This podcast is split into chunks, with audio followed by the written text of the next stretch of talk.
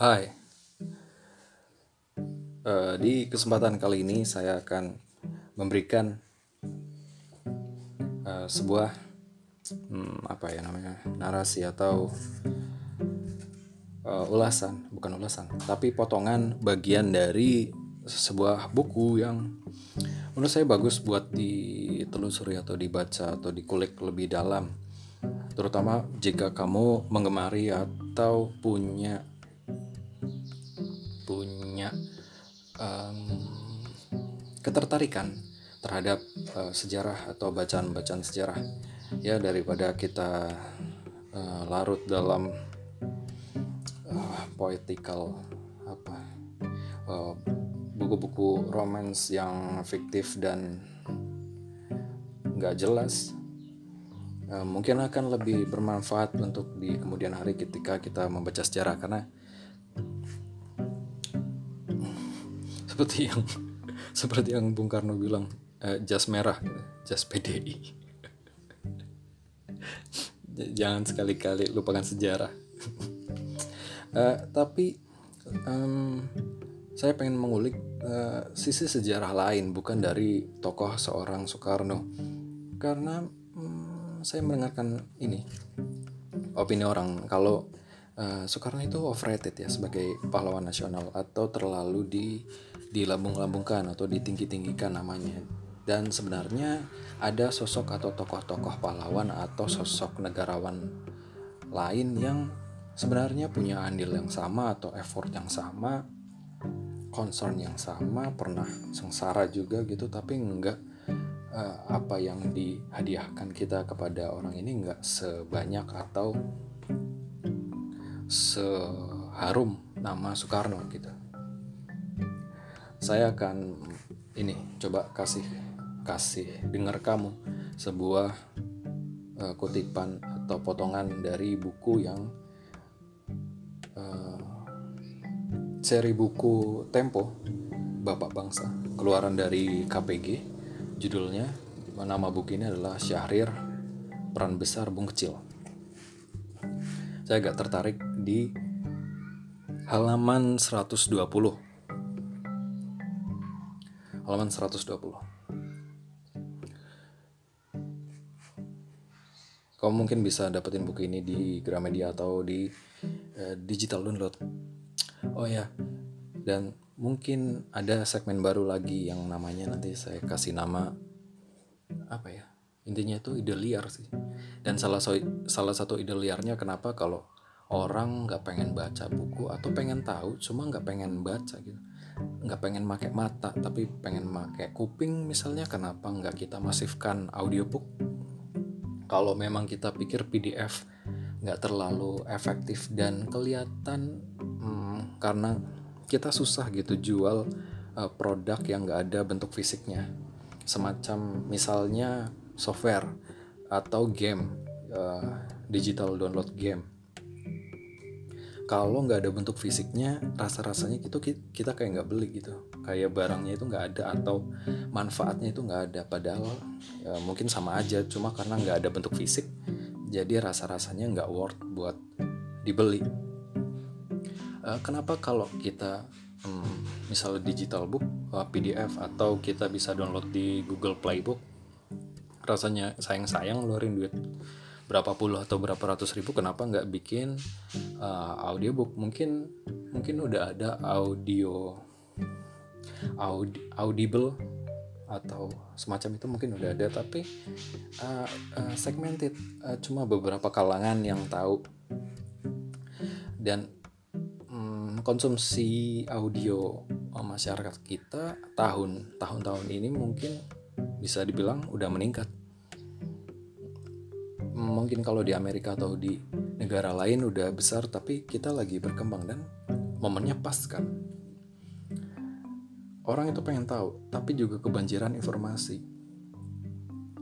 Dan nggak mau baca karena mungkin males dan waktunya terbatas tapi pengen dengar jadi kenapa nggak bikin audiobook? Jadi mungkin ini salah satunya.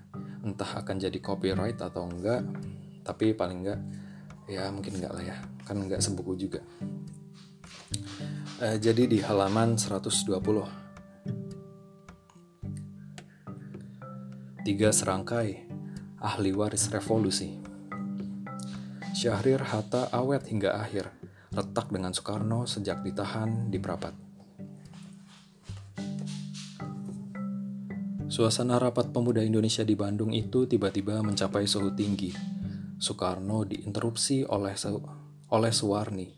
Ketua Putri Indonesia itu protes karena Soekarno terlalu sering mencampur adukan bahasa Indonesia, Belanda, dan Sunda dalam ceramahnya.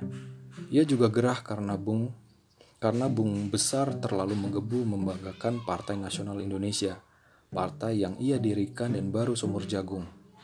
Bung, ini bukan tempat buat propaganda PNI, kata Suwarni ketus. Soekarno terkejut. Ia tidak menyangka akan diperlakukan seperti itu. Dia marah dan balas menyerang Suwarni dalam bahasa Belanda. Melihat kejadian itu, Sultan Syahrir, pimpinan pertemuan langsung mengetukkan palu. Dia meminta Soekarno tidak bicara melipir ke mana-mana. Pemuda 18 tahun itu bahkan minta Soekarno tidak bicara kasar kepada perempuan. Ia mengingatkan Soekarno tidak memakai bahasa Belanda sudah jadi ketentuan bila perhimpunan di bila perhimpunan itu bertemu, penggunaan bahasa Indonesia wajib hukumnya. Teguran itu manjur. Setahun sebelum Sumpah Pemuda, pemakaian bahasa Indonesia memang digalakan. Pada masa itu banyak pemuda yang belepotan dalam berbahasa Indonesia. Bahasa ini menarik minat karena dinilai bebas tradisi karena dinilai bebas dari tradisi feodal. Soekarno yang usianya lebih tua 9 tahun dari Syahrir menyadari kekeliruannya. Ketua Partai Nasional Indonesia itu meminta maaf. Kejadian pada akhir 1927 itu berbekas buat Soekarno. Dia tidak pernah lupa sosok Syahrir. Ia sering datang ke pertemuan pemuda Indonesia. Sebaliknya, Syahrir sesekali mengikuti perdebatan di kelompok Soekarno. Pemuda Indonesia dan PNI, kata Soekarno satu kesatuan yang tak terpisahkan. Tapi pertalian keduanya hanya sejenak. Pada Juni 1929, Syahrir meneruskan studi ke Belanda. Di negeri ini, ia bertemu Muhammad Hatta, Ketua Perhimpunan Indonesia. Berkat bimbingan dan dorongan Hatta, Syahrir masuk Perhimpunan Indonesia. Hatta mendidik Syahrir, Abdullah Syukur, dan Rusbandi. Enam bulan berserang, enam bulan berselang, Syahrir menjadi pembicara utama dalam pertemuan organisasi itu. Pada Mei 1930, Syahrir sudah jadi orang nomor dua di perhimpunan itu. Rudolf Mrazek dalam bukunya Syahrir, Politics and Exile in Indonesia, melukiskan bahwa di antara Syahrir dan Hatta terdapat kesamaan yang kuat. Lahir dari tanah Minang, mereka sama-sama menyerap pengalaman dari sistem pendidikan etis kolonial, mereka juga sama-sama berhutang budi kepada kerabat keluarga yang membantu menyekolahkan hingga ke Belanda. Itu sebabnya di antara keduanya tumbuh rasa saling pengertian yang kuat. Syahrir hormat sekali kepada Hatta, ucap Rosihan Anwar, wartawan senior. Sebaliknya, Hatta sayang pada Syahrir. Keduanya juga punya pandangan yang sama. Menurut mereka, klub studi yang didirikan Abdul Karim Pringgo Dikdo di Jakarta dan Inu, Inu Perbatasari di Bandung harus mengutamakan pendidikan rakyat. Gerakan perlawanan setelah Soekarno ditangkap ini menamai dirinya golongan merdeka. Hatta menyarankan golongan merdeka menerbitkan jurnal yang memiliki misi untuk pendidikan rakyat. Pendidikan, kata Syahrir, harus menjadi tugas utama pemimpin politik Keduanya sama-sama ingin berkecimpung dalam pendidikan sepulangnya dari Belanda. Akhir, akhir Agustus 1931, golongan merdeka dari berbagai kota melebur menjadi pendidikan nasional Indonesia. Namun keterlibatan mereka dalam politik tanah air menuai kritik. Mahasiswa Indonesia yang dekat dengan Partai Komunis Belanda menuduh Hatta bertindak di luar ketentuan perhimpunan. Dalam pertemuan pada November 1931, Hatta dipecat dari organisasi itu. Syahrir satu-satunya yang menentang keputusan itu. Ia pun meninggalkan perhimpunan. Keduanya lalu berencana pulang ke tanah air, tapi Hatta harus merampungkan sisa studinya. Akhirnya disepakati, Syahrir pulang lebih dulu pada November 1931. Bila sudah rampung, Hatta menyusul ke Indonesia. Syahrir kembali ke Belanda melanjutkan kuliahnya. Nyatanya, Syahrir tidak pernah balik lagi ke Belanda. Keduanya sibuk memimpin pendidikan nasional Indonesia. Mereka ditangkap polisi Belanda pada Februari 1935. Sembilan bulan kemudian dibuang ke Bovendigol. Pada 1936, dikirim ke Banda Neira dan kembali ke Jawa pada Januari 1942 sebelum Jepang datang. Enam bulan kemudian, Syahrir dan Hatta bertemu Soekarno yang baru pulang dari pengasingan di Bengkulu. Hari itu juga ketiganya rapat di rumah Hatta. Mereka sepakat Soekarno Hatta bekerja sama dengan Jepang dan Syahrir bersama Persatuan Mahasiswa di Jakarta menyusun perlawanan bawah tanah. Hubungan ketiganya terus berlanjut. Syahrir sudah Hubungan ketiganya terus berlanjut. Syahrir sesudah proklamasi menjadi Ketua Badan Pekerja Komite Nasional. Menjadi Ketua Badan Pekerja Komite Nasional Indonesia Pusat. Soekarno setuju Syahrir membentuk kabinet parlementer. Syahrir diangkat menjadi Perdana Menteri merangkap Menteri Luar Negeri dan Menteri Dalam Negeri. Ketika ibu kota dipindahkan ke Yogyakarta, Syahrir seminggu sekali naik kereta api menemui Soekarno-Hatta. Langkah demi langkah ia laporkan ke Soekarno-Hatta kata Rosihan. Soekarno bahkan melindungi Syahrir saat kabinet pertama hendak digulingkan oleh Persatuan Perjuangan Pimpinan Tan Malaka. Hubungan, baik itu, kata dia, berlanjut hingga perundingan Linggarjati. Kepemimpinan Syahrir bertahan hingga tiga kabinet. Setelah itu, ia menjadi penasihat istimewa presiden. Saat Belanda melancarkan aksi militer kepada saat Belanda melancarkan aksi militer pada Desember 1948, Soekarno bersama Agus Salim dan Syahrir diasingkan ke Brastagi dan Prapat, Sumatera Utara. Sedangkan Hatta bersama Menteri Pendidikan Ali Sastromijoyo dan Sekretaris Negara Aka Pringgodikdo ditahan di Pulau Bangka. Nah, di Prapat inilah, kata Rosihan, Syahrir merasa kesepian.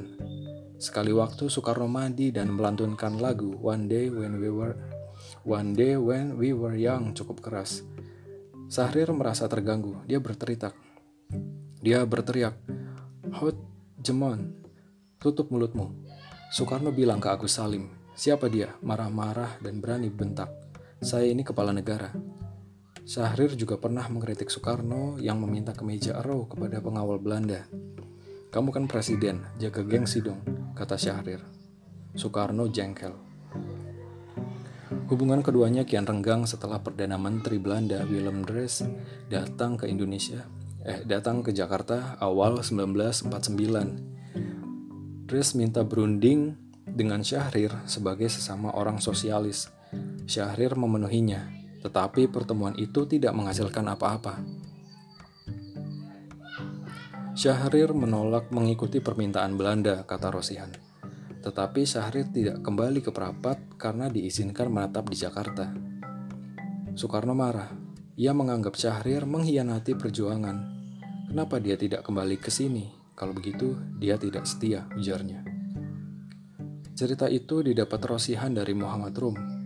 Rum mendapat cerita itu dari Agus Salim. Kata Rosihan pernah menyanak Katanya, Rosihan pernah menanyakan percekcokan itu kepada Soekarno pada awal 1951. Saat itu mereka tengah melihat rumah di Prapat, tempat Soekarno, Syahrir, dan Agus Salim ditahan. Betulkah ada Ruzi percekcokan, Bung?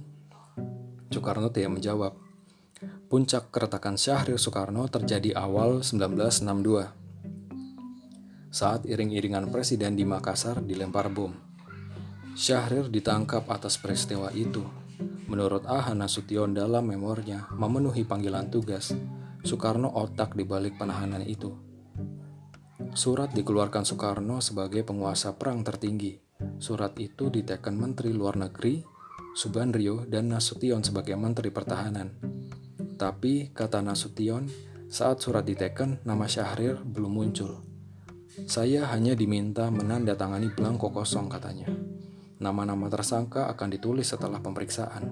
Nyatanya, setelah setelah surat diteken, Syahrir ditangkap di rumahnya pukul 4 pagi, 16 Januari 1962. Menurut Des Alwi, anak angkat Syahrir, seorang wartawan bernama Manopo pernah menemui Nasution. Manopo berpesan agar Soekarno waspada bila bepergian ke Makassar karena Syahrir dan Muhammad Rum akan membunuhnya.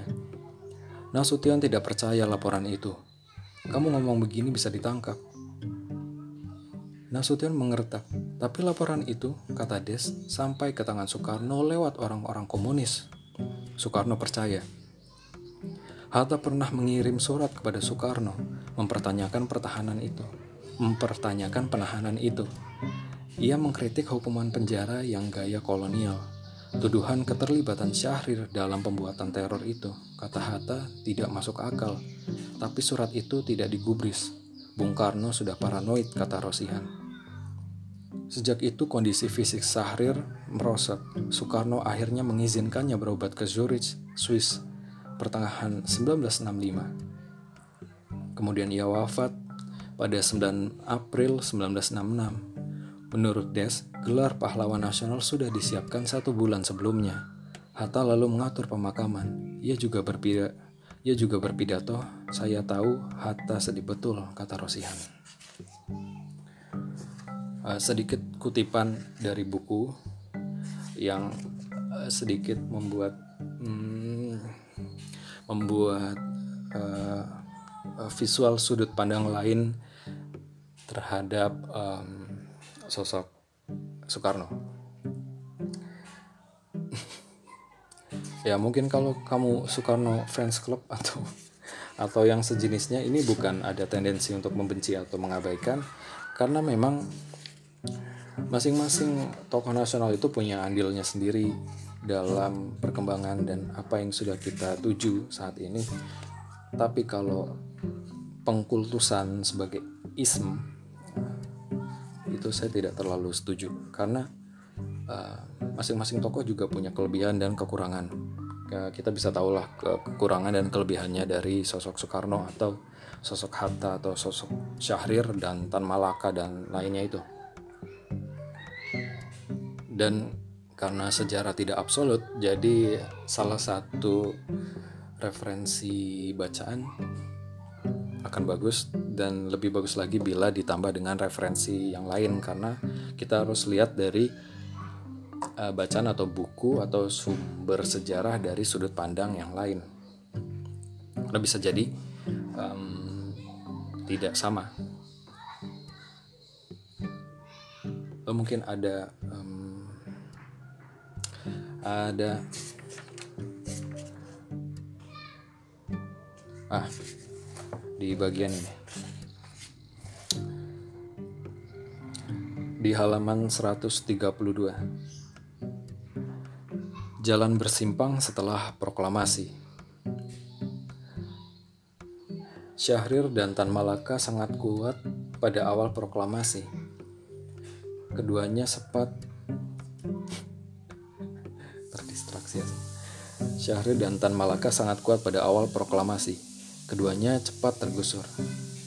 Sebenarnya, begitu banyak kemiripan Sultan Syahrir dan Tan Malaka. Keduanya berdarah Minang, mengecap, pen mengecap pendidikan Belanda dan menolak kerjasama dengan Jepang. Ketika proklamasi dibacakan, Syahrir dan Tan Malaka tak unjuk diri. Syahrir memilih berada di tepi hanya mengamati. Tan sedang di Banten dan baru mengetahui proklamasi setelah mengunjungi rumah Ahmad Subarjo yang sudah dikenalnya sejak 1920-an. Tapi keduanya kemudian mendapat surat wasiat dari Soekarno.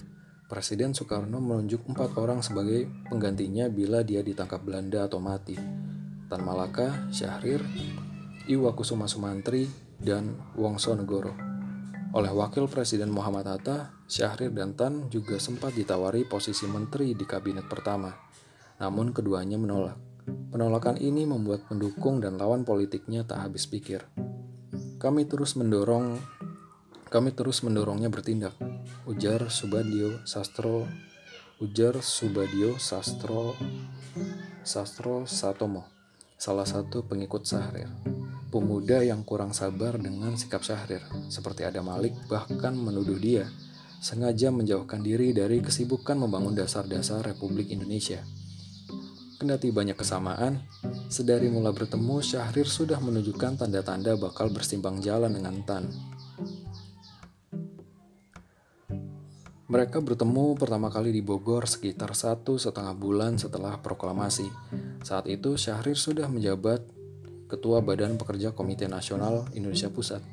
Dalam pertemuan itu, menurut George McTekahin dalam Nationalism and Revolution in Indonesia pada tahun 1952, Tan mengajak Syahrir menggusur Soekarno-Hatta.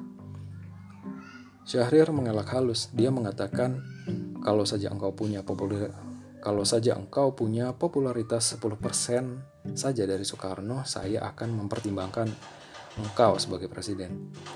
Syahrir memang sudah berkeliling Jawa dan menemukan betapa kuatnya pengaruh Soekarno. Dalam pertemuan kedua di Serang, Banten, sekitar dua minggu kemudian Tan mengusulkan berbagi peran dengan Syahrir. Saya akan berkeliling Jawa dan daerah lain. Dan Anda, kawan Syahrir, akan memperkuat barisan di ibu kota Jakarta, kata Tan. Tapi Syahrir tidak menanggapi. Malam itu tak sepatah kata pun diucapkannya, ujar Tan.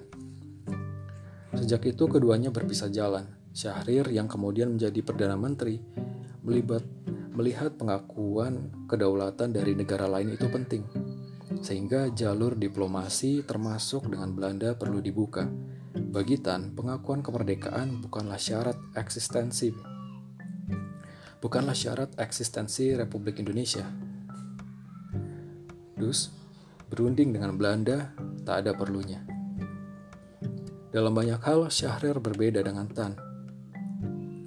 LN Sitorus, pengikut Syahrir, mengatakan tak mungkin keduanya bisa bersama memimpin negara.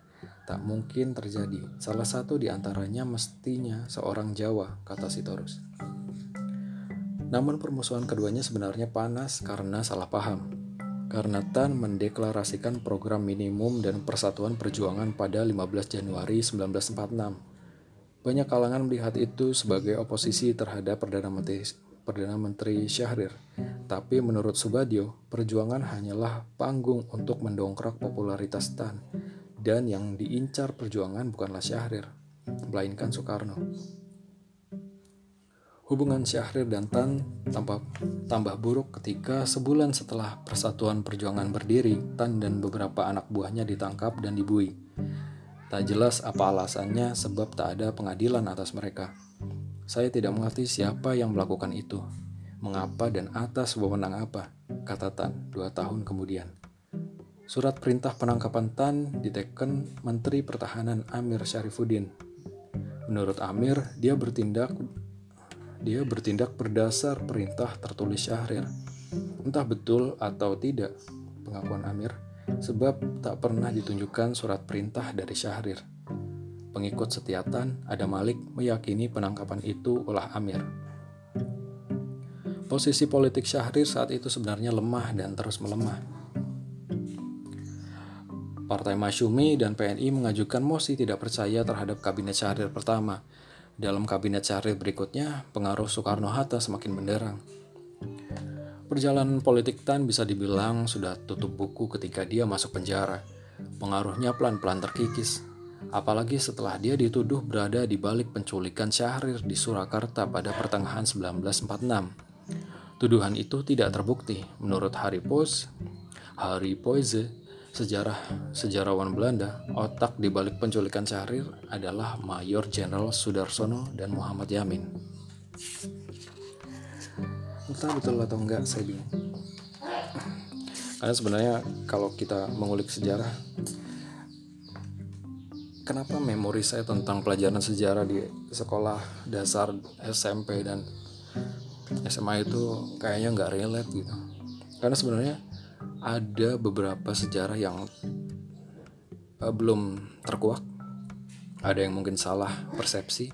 Dan sebenarnya buku acuan harusnya nggak cuma satu harus ada pembanding. Dan kayaknya sejarah itu dinamis. Jadi mungkin saat ini kita yakini ini benar tapi kemudian setelah ada penelitian lebih lanjut mungkin bisa aja salah. Jadi nggak ada yang absolut. Ya gitu. Uh, mungkin mungkin itu aja dulu. Mungkin itu aja dulu. Dan uh, di episode selanjutnya um, akan ada ulasan sejarah juga ulasan sejarah dari berbagai tokoh dan berbagai acuan buku. Kamu bisa request juga di email di alfabicarapodcast@gmail.com atau langsung uh, komen. Dan kita belum mengulik sisi pribadi dari Syahrir. Atau Hatta juga uh, tampaknya lumayan menarik. Lumayan menarik. Jadi sampai bertemu di episode selanjutnya. Alfa Bicara Podcast signing out Bye bye.